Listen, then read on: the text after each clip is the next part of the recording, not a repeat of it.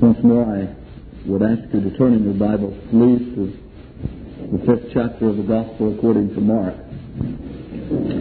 As a minister of the Gospel and as an ambassador of the Lord Jesus Christ, I feel that it is my duty, it is incumbent upon me that I be mindful, observative of the spiritual condition, not only of the church, but of the world at large. I not only feel that it is a duty of pastors to be mindful of the spiritual climate of the world in which we live, I personally believe that it is a duty of every born again man, every citizen of the kingdom of God, not only to be concerned about the climate, the spiritual climate of the church. Think we're very concerned about that. But I'm not so sure that we're as concerned as we ought to be about the general spiritual climate of the world in which we live, of our generation, of our society. It seems to me that there are two extremely dangerous opinions which prevail among men regarding the spiritual condition of our society.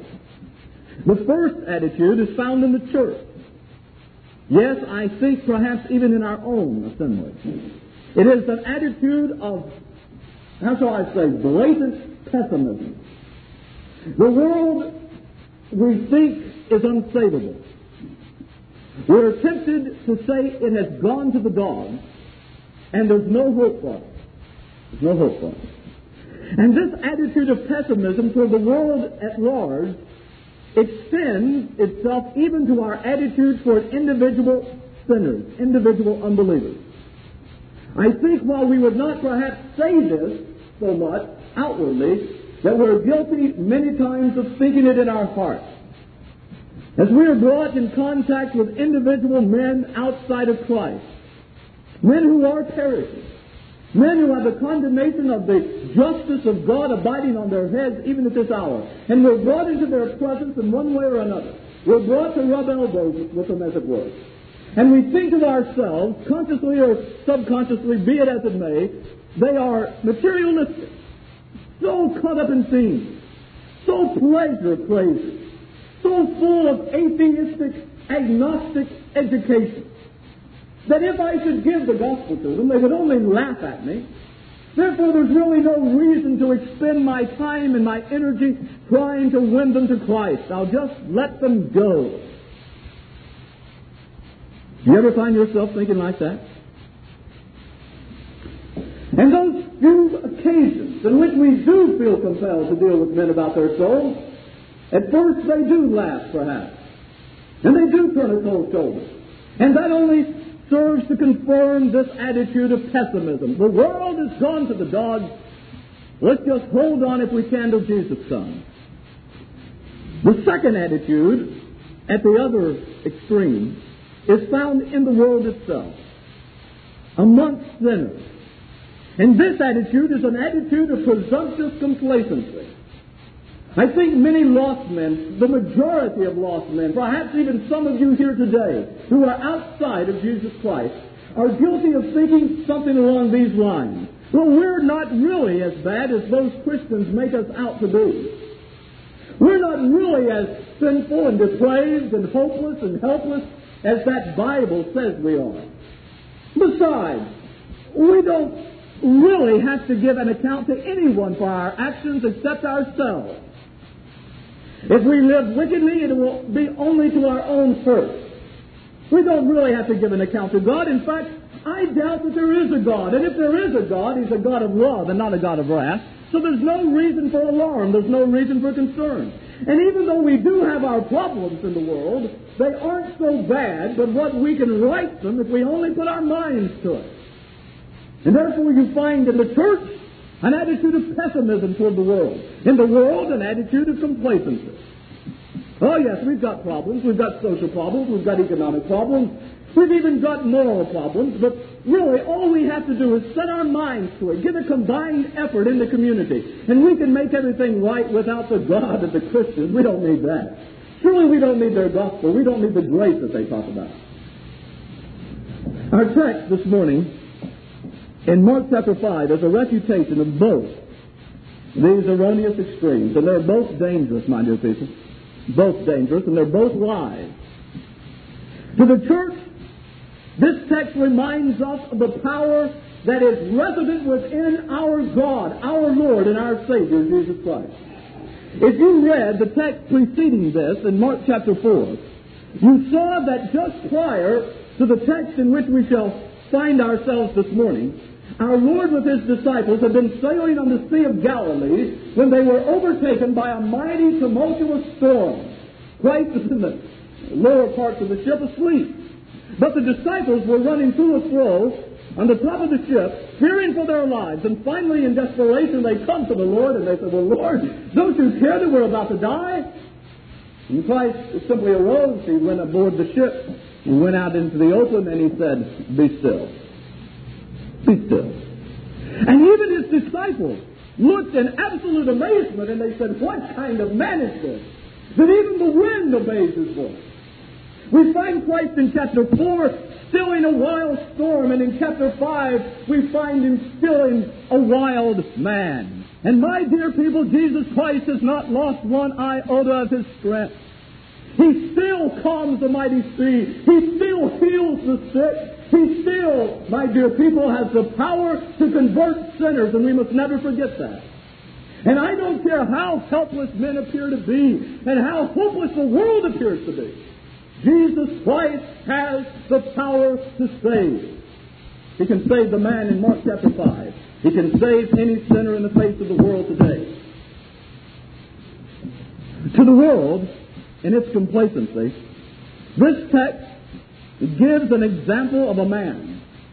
A man, even though we might look at this man and say, well, he is an extreme case of depravity, but not so. This man is no more depraved than you are apart from the grace of God. And yet, this man was absolutely impotent to help himself. All the best efforts of his own doing, all the best efforts of his neighbors were all fruitless. The man's only hope was in the power of God. And to those of you here today outside of Christ who think that you're not so bad as the Bible says you are, and that you can actually save yourself anytime you put your mind to it, Take a lesson, take instruction from this man here. A man who could do nothing to save himself. His only hope was in the Savior, Jesus Christ the Lord.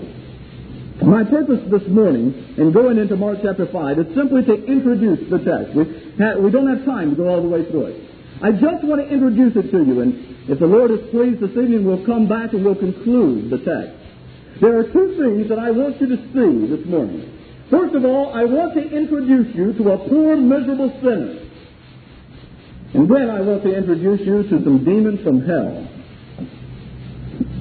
And if we can make their acquaintance, we'll be in a better position to understand the remainder of this text.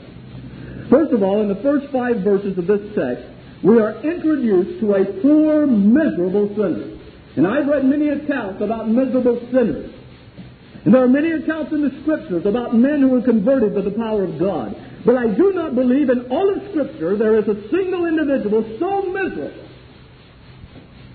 as the man in Mark chapter 5. The subject of our text, the man about whom I'm speaking, burst upon the scene in what appears to be a mad, raging charge toward Jesus Christ and his disciples. The vessel carrying Christ and carrying the, the disciples, after the Lord had, had stilled the raging sea, after he had brought to rest the raging storm, the ship came very passively to land. And it came to rest in something of a barren area on the eastern shore of the Sea of Galilee. And in the providence of God, mind you, not by chance, in the providence of God, it just so happened, as it were, that this ship came to rest next to the home of a raging man, a wild man. Verse 1 tells us that this account occurred in the country of the Gadarenes, probably near a small town by the name of Cursa. Now, no sooner did the ship carrying Christ and his disciples strike the shore, and Jesus Christ began to disembark. No sooner did this happen than suddenly this man came raging toward Christ. We read in verse 2 And when he, that is Christ, was come out of the ship, Immediately there met him out of the tomb a man with an unclean spirit. Now I believe that this statement indicates that the man began a ferocious charge toward Christ. And I believe that it was his intent, I believe that it was his purpose to do Jesus Christ harm. And you say, why do you come to that conclusion? It doesn't appear to be so obvious in the text. Well, I come to that conclusion for a number of reasons. First of all, we're told in the text that the man was a wild man. This is indicated by the fact that he lived in tombs. Now, let's try to get in our mind a vision of this geographical area. Picture in your mind the vast Sea of Galilee beating against the shore of a very desolate area. Actually, this particular part of the coast was very mountainous. And the sea came to rest at the bottom of a steep incline. And up at the top of this incline or mountain, and actually they were mountains, steep mountains, toward the top of these mountains there were various caves. The citizens of this particular region used those caves as tombs to bury the dead. This man lived in the tombs. He lived in among the carcasses of the dead. What kind of man would do that? You say he was insane. No, scripture doesn't say that. This man was not insane. He was about a man just as normal as you and I, except for one thing. He had an unclean spirit. He lived in the tombs. He was a wild man. The word immediately in our text, in verse 2. And when Jesus Christ has come out of the ship, immediately, suddenly. This word seems to indicate a rapid approach toward Christ. Now, when you take this with the account that Matthew gives, in Matthew chapter 8 and in Luke chapter 8, you have accompanying, accompanying accounts of this particular occasion. And it's really very necessary that you read what Matthew says and what Luke says in order to uh, get further information regarding this entire episode in the life and ministry of Jesus Christ. Now, Matthew tells us that this man was so ferocious that the local residents of this area would not dare to pass by where he lived. And the reason they would not dare come where Christ was at that very moment was because the man was ferocious. He was a wild man. He was a violent man. And therefore I conclude that when we read in verse 2 that Immediately there met him out of the tombs a man with an unclean spirit. I picture in my mind Jesus Christ and his disciples coming to the shore, and this man up in the caves, up in the tombs, among the carcasses of the dead, seeing them and doing what he had always done. When anyone dared to encroach upon his territory, upon his domain, he came charging toward them. Now the mountain was a rather steep mountain. He had a great way to come. He had no idea who it was. All he knew there were strangers, there were men, and it was his and his purpose to come violently upon them and to do them harm. And the reason that all this took place, the reason for the man's wildness, as I've already said, is because he had an unclean spirit. An unclean spirit. yet a demon. Now, not much is said about demons today. When you talk about demons, even in the church, people kind of, you don't really believe in demons, do you? My dear people, me and hear me well, as I hope to show you at the conclusion of this message. Demonic activity, as far as I'm concerned, is the only possible explanation for a lot of the things that are happening in our own society, even at this present hour. Do I believe in demons? Do I believe in Jesus Christ? Yes, I do. And the Bible seems to teach us that there are various kinds of demons various kinds, and it's not my purpose to go into all the varieties this morning. This man had an unclean spirit. The scripture seems to indicate that there are all religious demons. Satan is able to transform himself into an angel of light. There are demons who influence men to become very religious. Or to be sure, their religion is void of grace and truth. But many times, demon influenced or demon possessed people are very religious people. They're adamant in their religion. They're zealous for their religion. And often that is a result of demonic influence. There are other demons who seem to specialize in causing deep emotional and mental depression and melancholy. The particular demon that this man had is called an unclean spirit, an unclean demon.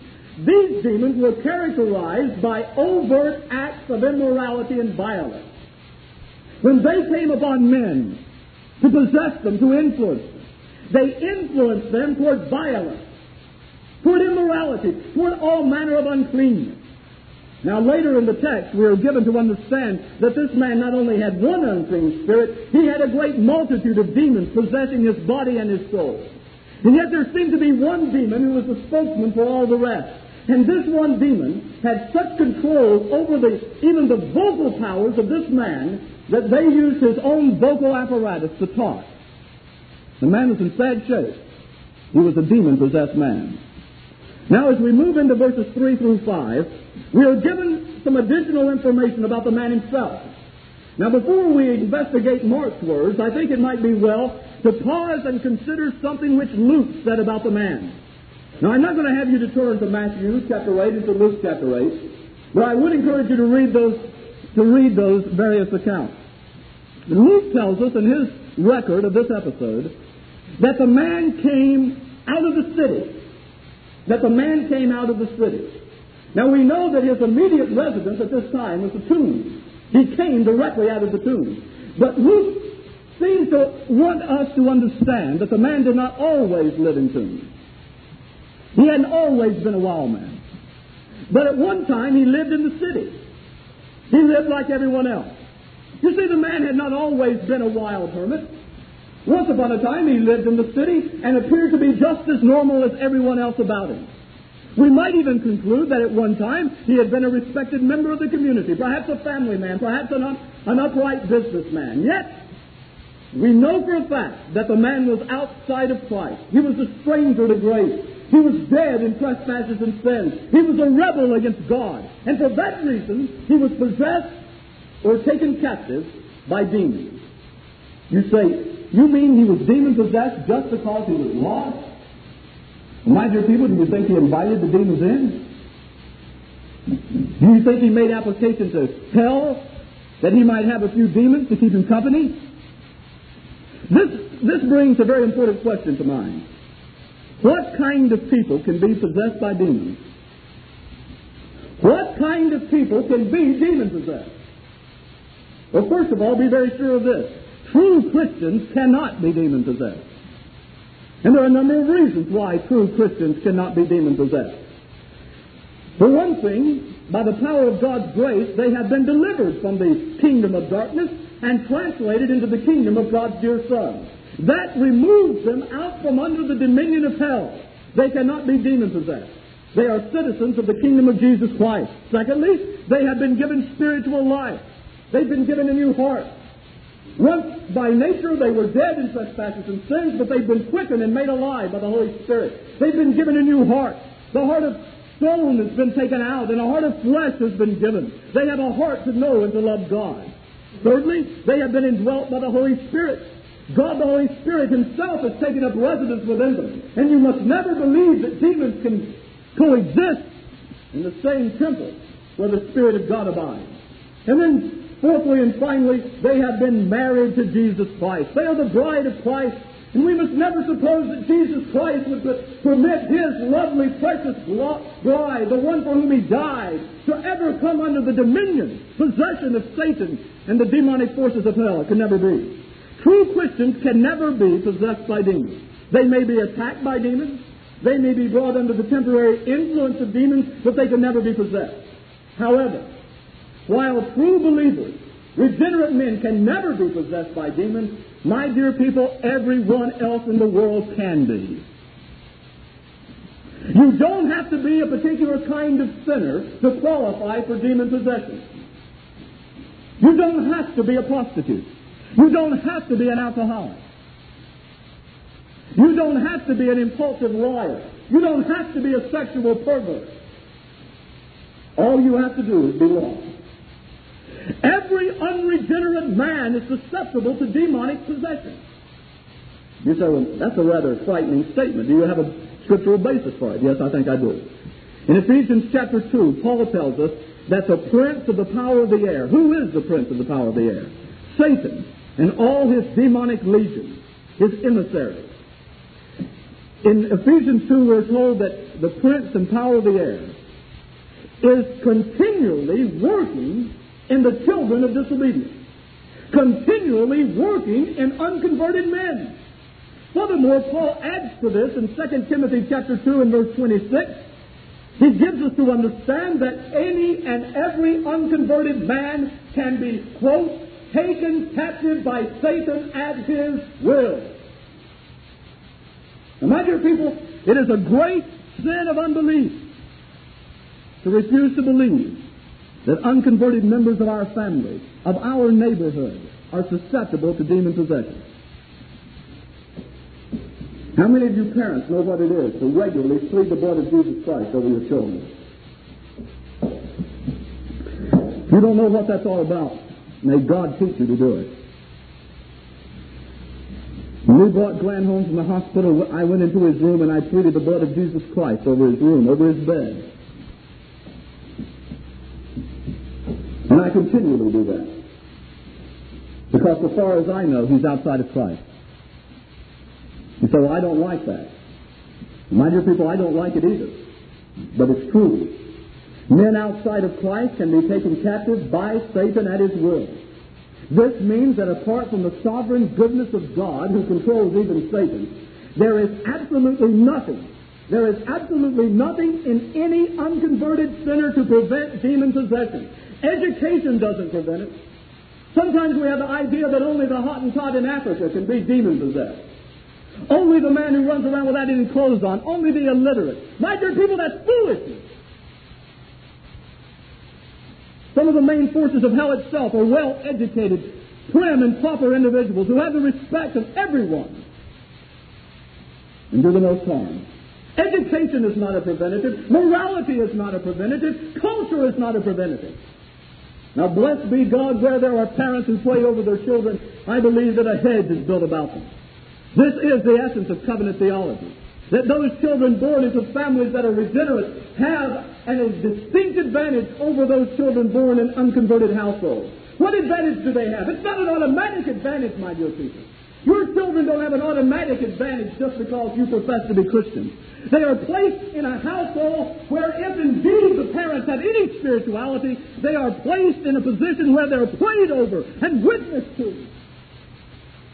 If you don't pray over your children, and if you don't witness to and they don't have any advantage being in your presence. Blessed be God, He does build a hedge around those children, around those individuals who are prayed over and watched over. But you know as well as I do that most of humanity has no one who cares for their soul, no one who prays over them, no one who watches over them. And they have nothing within themselves to prevent Satan from coming at his whim and fancy and captivating their souls and leading them to and fro as he pleases.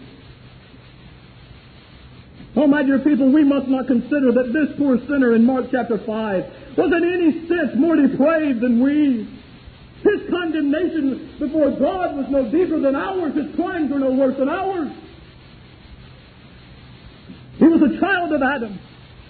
By nature, he was dead in trespasses and sins. There was no good thing in him. He knew not the grace of our Lord Jesus Christ, and Satan came and he took him captive. And my dear people, if you're here outside of Christ, He can do that to you, and there's nothing you can do to stop Him.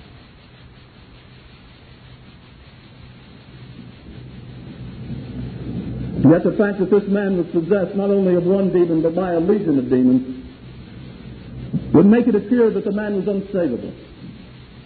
Would make it appear that if there was an ever, ever a man who had been given up by God, it was this man. And that's exactly what makes this text so remarkable. Scripture indicates that the demons of hell had turned this child of Adam. You know, not all child, children of Adam are wild beasts.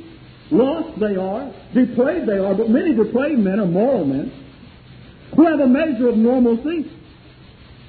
But the demons of hell had taken this man and had turned him into a wild beast who appeared to be unsavable. Luke tells us that he wore no clothes and lived in no house. Matthew tells us that he was exceedingly fierce, so that no one dared to pass by where he lived. Mark tells us here before us that the strength of demonic possession was such that he could not be bound with fetters or chains.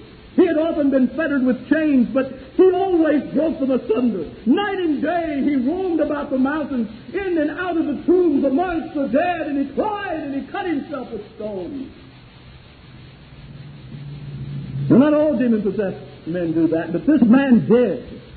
He had been taken captive by Satan and by the legions of hell itself. You know these statements, particularly the statements in verse 4, regarding the fact that he had been bound by his neighbors. And that's what it means. His neighbors, those who lived about him, had come with chains, and they had come with leather stays, they had come with fetters, and they had tried to tie the man down, they had tried to restrict his movement. And somehow this indicates to me that perhaps they were more concerned about their own safety and protection than they were about his relief and well-being. Demon possession was not an unusual thing in this day. But it seemed that these people, the people who lived around this man, were not so concerned with doing him good. They just wanted to be rid of the man. They wanted to be sure he wouldn't do anything to them, that he wouldn't hurt them. They considered him a hopeless cause. They just wanted to be free of him. Listen to me, my people. I think that this speaks of our attitude toward lost men in the world in which we live. It seems to me that we consider this generation as a lost cause. And the only thing that we're really concerned about is how we can avoid being hurt by them. If at all possible, we don't want to live with them. We don't want to have them as our next door neighbors. We don't want to work beside them. We don't want our children to go to school with them. We just don't want anything to, about them to rub off on us. So what do we do? We isolate ourselves. And we say to ourselves, well, it wouldn't do any good to witness to them. Wouldn't do any good to preach to them because if we preached and witnessed to them, they'd only laugh at us. The only thing we can do is come together in our little clan and our little clique and just hold together and pray that Jesus will come and get us out of this mess. My dear people, if that's true, and I believe it is true, that we're no better than the neighbors of this man who brought their chains and said, let's tie this man down so he won't injure us, he won't hurt us. Moving into the remainder of the text, at least the text for the morning. Coming into verses 6 through 10, we are given an introduction to the demons that possess the man. The focus turns from the man, the poor miserable sinner, to the demons who control him. Verse 6 seems to suggest that as the man came wildly charging down the mountain toward those figures getting out of the ship, that suddenly the demons that possessed him recognized one of the figures. They recognized that one of the men getting out of the ship was none other than the Christ of God. And suddenly, we read in verse 6 that when he saw Jesus, we have no indication that he recognized Christ when he started. But as he got closer, he recognized Jesus. Now, we have no reason to think that this man, as an individual, had ever seen Jesus, who had any knowledge of him. But you see, the demons knew who he was. The demons knew Christ before Christ became flesh. They knew Christ before the world were spoken into existence. They knew very well who he was. And as the demons who possessed the man recognized that this was the Christ of God, suddenly their violence was turned to submission, and they fell on the ground and they began to worship. What does this teach us? It shows that even the forces of hell possess a fearful reverence for God. What does James says about the demons say about the demons of hell? James says that the demons believe and they what? They tremble. They tremble. In a few moments I'll show you why they tremble. It's too bad that the sons of Adam are not as wise as the demons of hell. If we knew what they knew, my dear people, we'd tremble too. Some of you who are so complacent in your lost estate, if you knew what the demons of hell know, you'd fall on your face this morning. You'd kiss the feet of the Son of God. You say, well, if they know all this, why aren't they saved? Because it's God's, not God's purpose to save them. In this account, we have demons pleading for mercy. There'll be no salvation for the demons of hell. You see, there's no salvation apart from the grace of God, and the grace of God has been withheld from the fallen angels. My dear people, can you not see even from this that there is no salvation apart from the sovereign grace of our God? Fierceness raging toward the individuals getting out of the boat. But as he came nearer, the demons recognized Christ.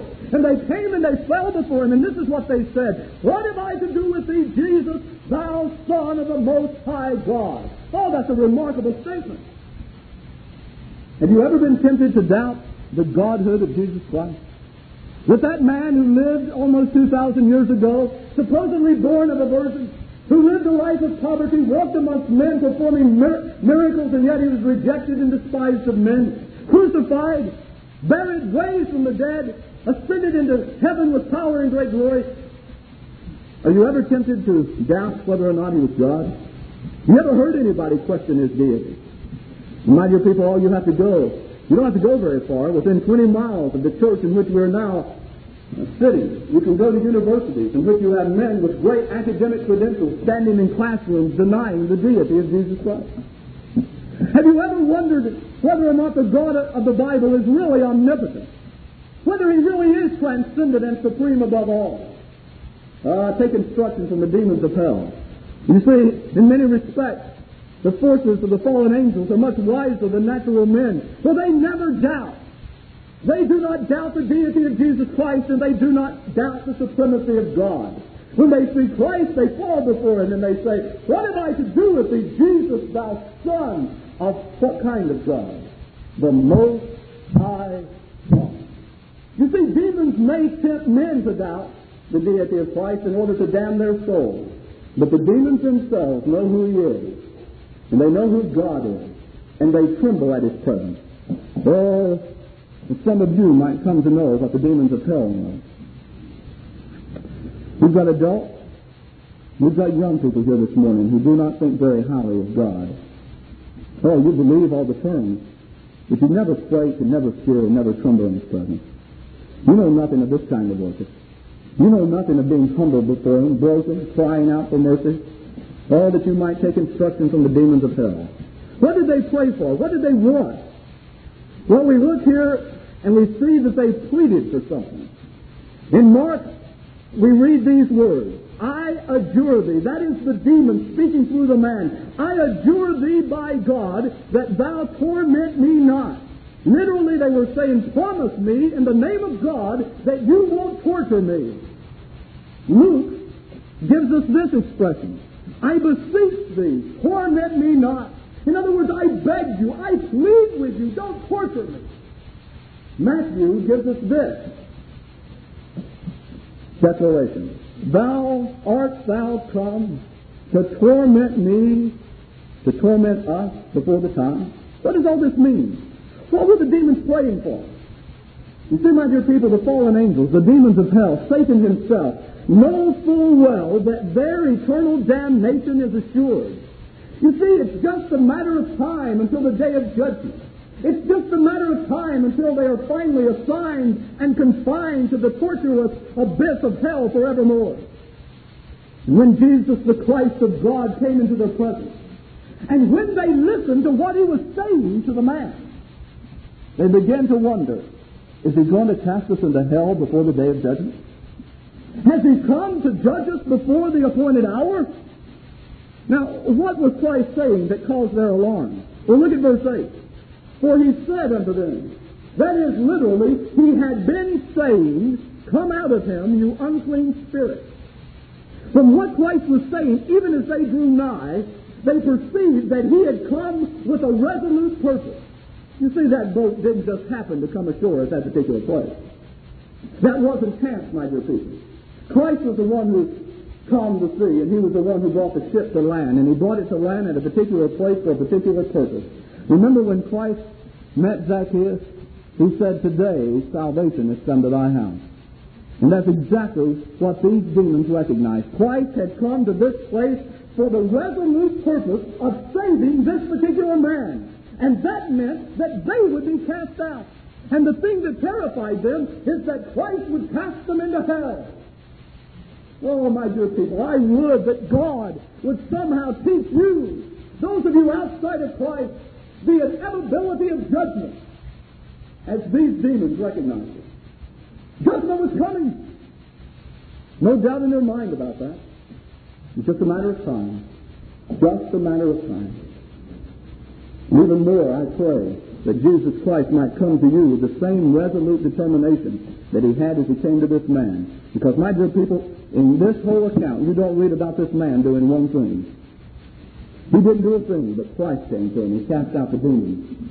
He saved the man. All that Christ would come to you like that. Going back to our text, we see that Christ, after the demons had had their say, asked the man a question. He looked at the man and he said, What's your name? Now that is a rather strange question for the Son of God to ask. Could it be that Christ somehow missed something and needed some information? No. Our Lord knew full well who the man was. Well, why did he ask the question? He asked the question, I think, for two reasons. First of all, I think he asked the question to impress upon his disciples who were standing around, and I can, if, if I might, uh, if I might allegorize for just a moment, I think I can imagine Peter, James, and John getting back in the ship, hiding, scared to death. And I believe that Christ asked this question for their benefit. I believe he was trying to impress upon them and upon us, my dear people, the terrible need of a man outside of grace. Obviously, the man was a sinner. He was without God and he was without hope and he was without any ability to seek a remedy for his condition. In addition to that, he was a helpless pawn of satanic power. And I know, I know very well that not all unconverted men are demon possessed. But my dear people, they are just as truly subject to demonic influence and control as this poor man. They're without God and they're without hope. And these are facts that we need to see and realize. These are facts that these disciples needed to see. And I'll tell you something.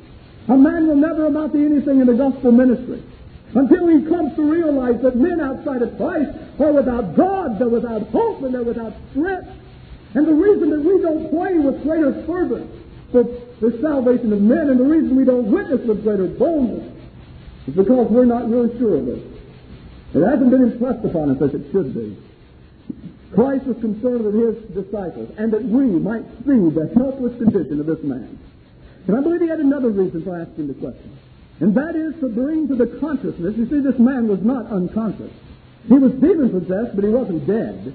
And our Lord asked this question in order to bring this man to the realization of his need, to the realization of his terrible state. No man will ever be converted until he is made aware of his sinfulness, of his guilt, and of his impotency before God. And as you look at this man, I would to God that you could see a reflection of yourself. You can do no more to save yourself than this man could do to save himself. Not one bit more. Now, what was the reply to our Lord's question? Well, here it is. My name is Legion, for we are many. Now, do you think that this was the name his mother gave him? No. No doubt as that man was there, and he heard his own voice speaking these words, it was a reminder to him that something was terribly wrong there. He knew that that wasn't the name his mother gave him. But you see, the demons had such control over the man, they not only changed his personality, they even changed his name. The name Legion was not, was not a common name, I people. It was a name that the demons of hell gave to this man. The word legion is a military term denoting a massive force of soldiers. The size of the force depends on the particular army. Usually it was not less than 6,000 soldiers. The idea was that a large number of demons had taken refuge in this poor man. Some of Satan's army of terror had come into his soul and into his body. How could he ever be saved? Well, in verse 10, and this is the concluding verse of our study this morning, we find the demons making a request of Jesus Christ. And he, the chief demon, besought Christ much that he would not send them away out of the country. In Luke, we read this account. And they besought him that he would not command them to go out into the deep. And that doesn't mean the sea, that means the abyss. Water doesn't kill demons. And when those swine, as we shall see tonight, went running violently into the Sea of Galilee, that doesn't mean that the demons were killed. The swine died, the demons were still alive. The demons realized that they were fully subject to the control and authority of Jesus Christ. And this realization brought two great fears to them. First of all, they had a fear of going to hell. Yes, they feared that more than anything else. They feared that he would cast them into hell at that very moment, and he could have done it. But he didn't do it. In a moment, I'll tell you why. The second thing they feared was that Christ would cast them out of that immediate geographical area. Don't cast us out of this country. We like it here. This is a nice place for us to live. Why? You say, well, because there were tombs and carcasses of dead men and demons like dead men. Uh, where did you get that idea? Alfred Hitchcock. Not the scriptures, I dare say. Why do you think they liked this area? Well, I think there was one reason. They didn't meet with very much resistance. They could do whatever they wanted to do, and there was nobody there to stop them. And I tell you, my dear people, in conclusion, that I'm convinced that our own country, our beloved America, has become the headquarters for much demonic activity. You say, oh, I don't believe that. We're a civilized country. How else do you explain the bizarre, frightening, fearful activity of so many individuals and so many groups? Did you know that there's a so-called rock music singer who, in the process of his performance, takes live animals and kills them before his audience? His name is Alice Cooper. And he takes live birds and he plucks their wings off. And bit by bit he kills them. You tell me that that is the normal activity of even a depraved man? Not so, my dear people. How else do you explain men who go on the rooftops of buildings with, with weapons and begin to mow down innocent people. Oh, they're just, they've just got emotional problems. Yeah, but why? Witness the openness of immorality in our society. You say, well, men have always been unclean, but they haven't always been open with it. Remember the activity of unclean spirits. They bring man's depravity out in the open. They put it on a showcase for everybody to see. They make men without shame. They sear the conscience. My people, immorality and uncleanness has become the standard of our mass communication, the standard of fashion, the standard of entertainment, the standard of general behavior with many people. Witness the rapid growth of false religions, and many false religions springing up in our own beloved country are openly aligned with Satanism. Witness the general withdrawal of the masses from true religion. Witness the influx of error and ungodliness within the visible church. Witness the despair and depression, depression and desperation which marks an ever increasing segment of our society.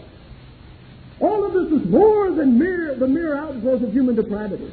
Or to be very sure, human depravity readily lends itself to such things, but the instigation for all this lies in Satan and in the forces of hell. It has always been like this. We've always had depraved men, but we haven't always had such overt expressions of depravity. But what do you think that Satan would make headquarters here? Why? It must be because he meets with so little resistance. It must be because he can carry out his wicked designs rather easily. Remember the account of pioneer missionaries who went into the heart of foreign countries who had never seen the white man, much less the gospel of Jesus Christ, and how they found demonic activity to flourish. But when the missionaries came preaching the gospel, suddenly something began to happen, and the power of Satan was broken. We never had that problem before, and I'll tell you why. Because the strength of the gospel and the influence of the church was such that Satan met with strong resistance in our beloved country. Not so anymore. Little resistance is being offered against the onslaughts of hell. Much like Legion's neighbors, the church has forsaken the world as a hopeless cause, and we fled into seclusion for fear of contamination. And my dear people, that's happened. And it's happening to us. We're scared. We're running scared. We're leaving the world, we're leaving the unsaved masses to the demons of hell. And we're saying by our actions. Go ahead, Satan, take them over. We don't want them. Just don't touch us. And what can we do about it? My dear people, it is our responsibility to do something about it. What must we do? Well, we must do exactly what Jesus Christ did. What did he do? He openly confronted evil with truth and righteousness and the power of the Holy Spirit. He knew that this man was there, living in those tombs. Nobody else perhaps knew it, but he knew it, and he came to confront the man. Here was a man taken captive by Satan, and Christ came to break the dominion of the evil one. And he said, I must have that man. And he went and confronted the man with truth and righteousness. And the spell of Satan was broken. Ought to be very sure we're probably not prepared to do that right now. But my dear people, we had best get prepared. We have been sent to be the salt of the earth, to be the light of the world, to be the savoring influence among men. And when Satan comes and takes over, it's because the church has lost her savor. We've got a job to do. And it's not to go into seclusion, my dear people. It's to go out and do battle in the name of Jesus Christ. But that requires much that we don't have. It requires that we live under the shadow of the Almighty. It requires that we walk where Jesus Christ walked. It requires a daily communion with the Son of God. It requires that we be filled with the Spirit. It requires that we live by faith, believing that Jesus Christ will keep us uncontaminated from the world as we confront it, believing that the truth and grace of God is stronger than the forces of hell. It requires that we zealously instruct everyone about us in the truth of God, beginning with our own children and going into neighborhoods and communities. That's our responsibility. And that's my answer to us who've given the world up as a, as a hopeless cause and are holding back the gospel from men who are dying without it. Now, one final word to those of you outside of Christ. And I don't know the state of your heart, but somehow I believe, I believe it, if for no other reason than I prayed with great deal of liberty that the Lord would bring unconverted folk to this place. And I believe that there are some of you here today with outside of, outside of Christ. Might I urge you to take lessons from this text? First, I urge you to be instructed by the demons. Learn that Jesus Christ is God, and that as God He is the righteous judge before whom every man and every spirit must stand and give an account. Learn what they knew, that everlasting torture and torment is the end, the absolute guarantee to every worker of iniquity. It's just a matter of time till it comes to pass. But then most of all, I would have you to take instruction from this poor sinner. He was the son of a fallen Adam, just as you are. He was no more lost than you are. He was utterly without strength. He had no ability to cast out the strong man, neither do you. You are a sinner, and whether you are presently under demonic control or not, you are just as helpless as he to change your heart and to right yourself with God. But then, witness how Jesus Christ came. Witness how Christ cast out the strong man. Witness how Christ subdued this man's wicked heart. Witness how Christ turned this child of Satan into a child of the Most High God. Witness the transforming grace of God. Why didn't Christ cast the demons into hell? He didn't, you know. He granted their request. He let them go on in their liberty for a season. But why? One reason. This is not the day of judgment. It's the day of salvation. Jesus Christ has not come to judge the world. He came to save sinners. There is a day of judgment coming, my dear people. And when that day comes, it will be too late to cry out for grace. There will be no grace in that day. But you see, today is a day of salvation. There's no judgment today, only grace. Him while He is near. Some of you are outside of Christ. You know it and I know it. And there's not one thing you can do to right yourself with God. Your only hope is in the Son of God. I call upon you. I urge you, children, young people, adults, cast yourself upon the mercy of the Lord of glory, before whom the devils tremble. For he is the Son of the Most High God, and today he's the Savior of sinners. Tomorrow, he's the judge of the ungodly. This Reformation audio track is a production of Still Waters Revival Books. SWRB makes thousands of classic Reformation resources available, free and for sale, in audio, video, and printed formats. Our many free resources, as well as our complete mail order catalog, containing thousands of classic and contemporary Puritan and Reformed books, tapes, and videos at great discounts, is on the web at www.swrb.com. We can also be reached by email at swrb at swrb.com, by phone at 780 450 3730, by fax at 780 468 1096, or by mail at 4710-37A Avenue, Edmonton, that's E-D-M-O-N-T-O-N, Alberta, abbreviated capital A, capital B, Canada, T6L3T5. You may also request a free printed catalog. And remember that John Calvin, in defending the Reformation's regulative principle of worship, or what is sometimes called the scriptural law of worship, commenting on the words of God, which I commanded them not, neither came into my heart, from his commentary on Jeremiah 7:31, writes, God here cuts off from men every occasion for making evasions, since he condemns by this one phrase, I have not commanded them, whatever the Jews devised. There is then no other argument needed to condemn superstitions than that they are not commanded by God. For when men allow themselves to worship God according to their own fancies, and attend not to his commands, they pervert true religion. And if this principle was adopted by the papists, all those fictitious modes of worship in which they absurdly exercise themselves would fall to the ground. It is indeed a horrible thing for the papists to seek to discharge their duties towards God by performing their own superstitions. There is an immense number of them, as it is well known, and as it manifestly appears. Were they to admit this principle, that we cannot rightly worship God except by obeying His word, they would be delivered from their deep abyss of error. The prophet's words, then, are very important when he says that God had commanded no such thing, and that it never came to his mind, as though he had said that men assume too much wisdom when they devise what he never required, nay, what he never knew.